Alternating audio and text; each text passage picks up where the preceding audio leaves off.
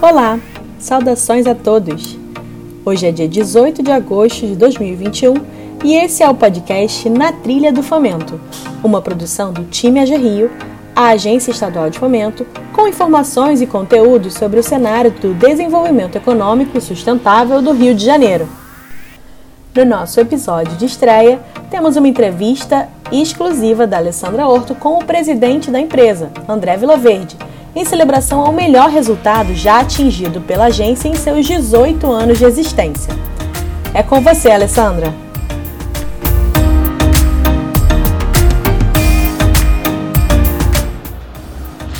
Estou aqui hoje com o presidente da AG Rio, André Vilaverde, que no mês de julho de 2021, junto com o time da Agência de Fomento do Estado do Rio de Janeiro, celebra o melhor resultado operacional da empresa pública, que foi criado em 2002. Eu sou Alessandra Horto e vou conduzir esse bate-papo. Bom dia, André. Bom dia. Primeiro, eu gostaria de parabenizar a equipe da AG Rio. A agência atingiu o maior resultado operacional da sua história no primeiro semestre de 2021, com um total de 316,9 milhões em saldo gerador de receitas. O que significa esse número e, na sua visão, quais são os fatores que fizeram a AG Rio alcançar este resultado histórico? Esse é um resultado que sempre oscilou muito na agência. Ele é fruto de um trabalho conjunto, produtividade do operacional, renegociações bem-sucedidas e um esforço infinito para aumentar a carteira. Com a pandemia, a relevância da AG Rio no contexto da economia do Estado se acentua bastante. Na sua opinião, quais são os diferenciais da AG Rio e quais serão as principais linhas de atuação da agência olhando para o futuro? A AG Rio tem um atendimento extremamente próximo ao cliente.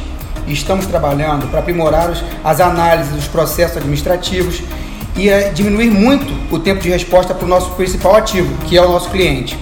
Vamos intensificar a atuação na aproximação com os municípios e o relacionamento com os agentes de crédito credenciados. Isso aumenta muito nossa capilaridade.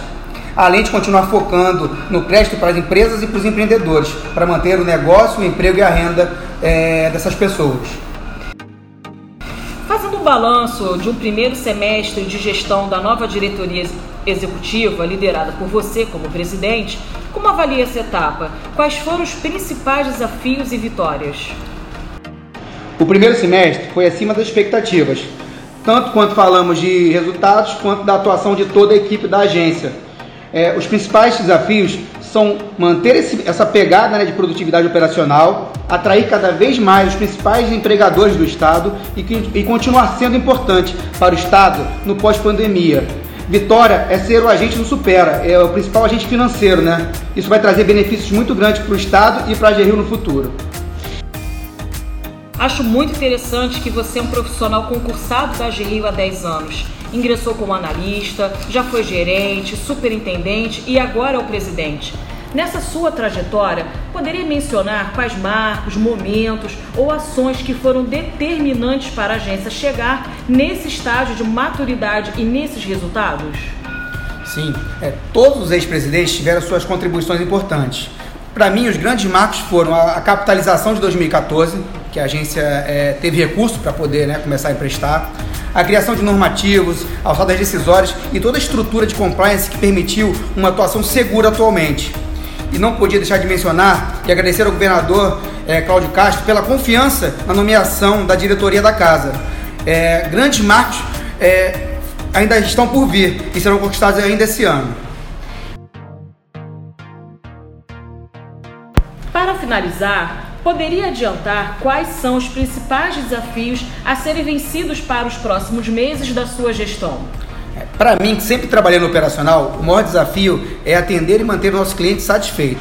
Todos esses resultados históricos que vamos alcançar serão muito importantes para a retomada da economia do Estado de Janeiro.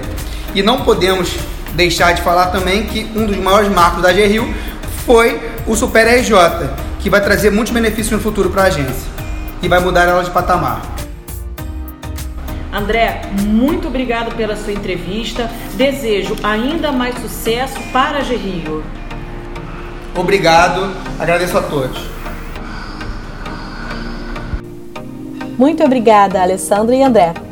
Esse foi o primeiro episódio do podcast Na Trilha do Fomento, uma produção do time AG Rio. Até a próxima!